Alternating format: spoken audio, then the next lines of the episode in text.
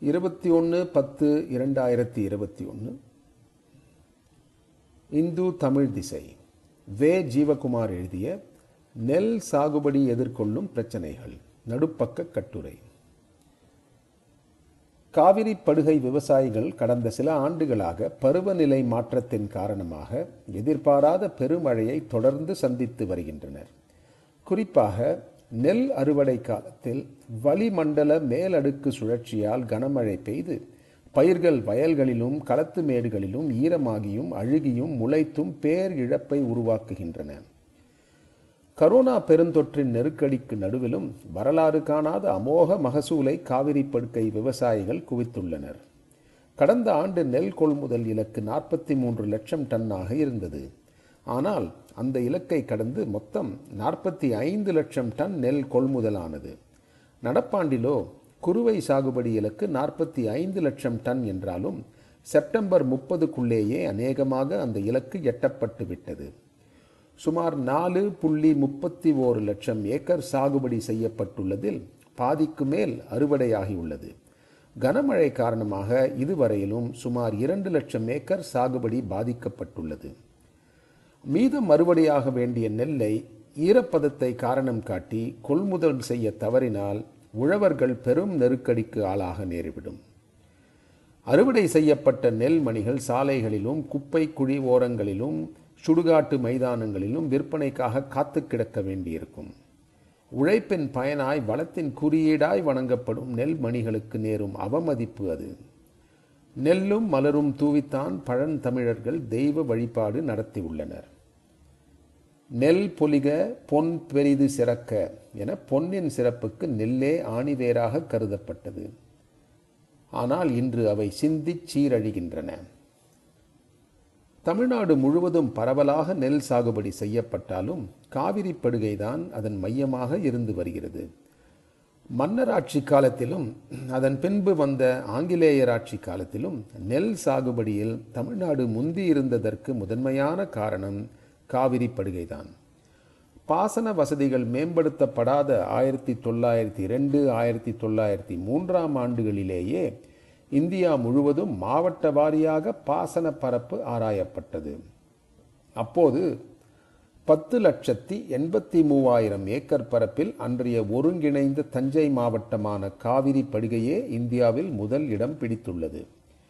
ஏழு லட்சத்தி ஐந்தாயிரம் ஏக்கர் என்ற கணக்கில் கோதாவரி மாவட்டம் இரண்டாம் இடமே பிடித்தது. அதேபோல் வருவாயிலும் இந்தியாவின் வேறு எந்த நதி பாசன பரப்பை காட்டிலும் காவிரி படுகையே முதல் இடம் பிடித்தது. கீழ் அணைக்கட்டு பகுதியை சேர்க்காமலே நாற்பத்தி மூன்று லட்சத்தி அறுபதாயிரம் ரூபாய் என்ற வருவாயை அக்காலத்தில் நெல் சாகுபடி ஈட்டியது. ஆனால் காவிரி படுகையின் இப்போதைய நிலவரம் கவலைக்குரியதாகிவிட்டது தமிழ்நாட்டிலேயே காவிரி படுகையில்தான் நெல் சாகுபடி அதிகம் என்றாலும் மொத்த சாகுபடி பரப்பு குறைந்து வருகிறது. காரணம் உற்பத்தி செலவு இந்தியாவின் எந்த மாநிலத்தையும் விட தமிழ்நாட்டில்தான் அதிகம். நாட்டின் சராசரி செலவை விட தமிழ்நாட்டின் நெல் உற்பத்தி செலவு இருபத்தி ஆறு புள்ளி பூஜ்ஜியம் ஒரு சதவிகிதம் மிகுதி. இந்தியாவின் வேறு எந்த மாநில உழவர்களையும் விட தமிழ்நாட்டு உழவர்கள் அதிக கடனாளியாக உள்ளனர். இந்திய சராசரியை விட தமிழ்நாட்டில் விவசாயிகள் பெறும் கடன் அளவு நாற்பத்தி ஏழு சதவிகிதம் அதிகமாக உள்ளது. இரண்டாயிரத்தி பதினாறு பதினேழு கணக்கெடுப்பின்படி தமிழ்நாட்டு விவசாயி அறுபத்தி ஓரு சதவிகிதம் கடன் பெற்றுள்ளார். தமிழ்நாட்டு விவசாயிகள் கடனாளிகளாக இருப்பதற்கு தமிழ்நாட்டின் நெல் கொள்முதல் இந்தியாவிலேயே குறைவாக இருப்பதே முக்கியமான காரணம். நெல் கொள்முதல் ஆந்திரத்தில் ஐம்பத்தி எட்டு புள்ளி மூணு ஆறு சதவிகிதமாகவும் தெலங்கானாவில் எழுபத்தி ஏழு புள்ளி ஏழு ஐந்து சதவிகிதமாகவும் உள்ளது. அதே சமயம் தமிழ்நாட்டில் கொள்முதல் வெறும் இருபத்தி ஒரு சதவிகிதம் மட்டுமே என்பதை இரண்டாயிரத்தி பதினெட்டு பத்தொன்பதாம் ஆண்டு கணக்கெடுப்பு கூறுகிறது. இதனால் தமிழ்நாட்டு உழவர்கள் மற்ற மாநிலங்களை விட அதிக வருமான இழப்பை சந்திக்கிறார்கள். தமிழ்நாட்டு உழவர்களின் மொத்த வருமானத்தில் விவசாயத்தில் இருந்து அவர்களுக்கு கிடைக்கும் வருமானம் இருபத்தி ஏழு சதவிகிதம் மட்டுமே. பல மாநிலங்கள் தங்கள் வேளாண் பரப்பை அதிகப்படுத்தும் போது தமிழ்நாட்டில் மட்டும் அதன் அளவு குறைந்தபடியே உள்ளது. ஆயிரத்தி தொள்ளாயிரத்தி அறுபது அறுபத்தி ஓரு முதல் இரண்டாயிரத்தி பதினாறு பதினேழு வரை நடத்தப்பட்ட ஆய்வுகளிலிருந்து இது தெரிய வருகிறது. ஆயிரத்தி தொள்ளாயிரத்தி எழுபது எழுபத்தொன்று முதல் இரண்டாயிரத்தி பதினெட்டு பத்தொம்போது வரையிலான காலத்தில் பதினைந்து புள்ளி எண்பத்தி ஏழு லட்சம் ஹெக்டேர் சாகுபடி நிலத்தை தமிழ்நாடு இழந்துள்ளது. ரெண்டாயிரத்தி பத்தொம்போது இருபதில் இந்திய நெல் உற்பத்தி இருபத்தி ஒம்பது புள்ளி இரண்டு கோடி டன் என்றால் இரண்டாயிரத்தி இருபது இருபத்தி ஒன்றில் இது முப்பது புள்ளி எண்பத்தி ஓரு கோடி டன் ஆக அதிகரித்துள்ளது. உலகளவில் உணவு தானிய உற்பத்தியில் இந்தியா முதன்மையை பெறும் சூழலில் தமிழ்நாட்டின் நிலை அவ்வளவு உற்சாகமாக இல்லை. நெல் உற்பத்தியில் இழந்த பெருமையை தமிழ்நாடு மீட்க முடியாதா? நிச்சயம் அதற்கான வாய்ப்புகள் உள்ளன. நெல் கொள்முதல் குறித்து உழவர்களின் நம்பிக்கையை உருவாக்குவது அதற்கான முதல் முயற்சியாக இருக்க வேண்டும். மன்னர்கள் காலத்திலேயே அதற்கான உதாரணங்கள் உண்டு. தஞ்சாவூர் மாவட்டத்தில் திருப்பாலத்துறை தாஸ்தான்மால் தோட்டம் ஆகிய இடங்களில் கொள்முதல் செய்யப்பட்ட நெல்லை களஞ்சியங்களில் பாதுகாத்து வந்துள்ளனர். தற்போது காவிரி படுகையில் நெல் கொள்முதல் நடவடிக்கைகளில் உடனடியாக சில நெறிமுறைகளை உருவாக்க வேண்டும்.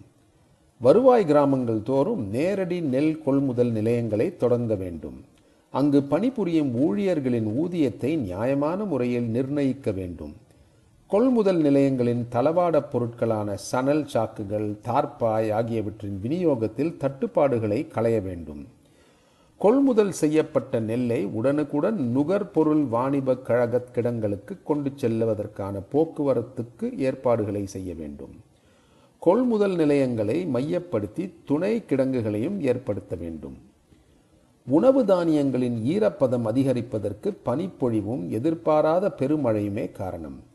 அவ்வாறான பருவங்களில் கொள்முதலின் போது ஈரப்பதம் குறித்த நிபந்தனைகளை தளர்த்துவதே மனிதாபிமானம் கொண்ட அணுகுமுறையாக இருக்க முடியும். அனைத்து கொள்முதல் நிலையங்களிலும் நெல் உலர்த்தும் இயந்திரங்களை பயன்படுத்துவது குறித்தும் அரசு முடிவெடுக்க வேண்டும். கொள்முதல் மீது விவசாயிகள் முழு நம்பிக்கை வைக்கும் சூழலை உருவாக்குவதே நெல் உற்பத்தியை அதிகரிக்கச் செய்யும் முதன்மையான வழிமுறை. வே. ஜீவகுமார் வழக்கறிஞர் விவசாயிகள் உரிமை செயல்பாட்டாளர்.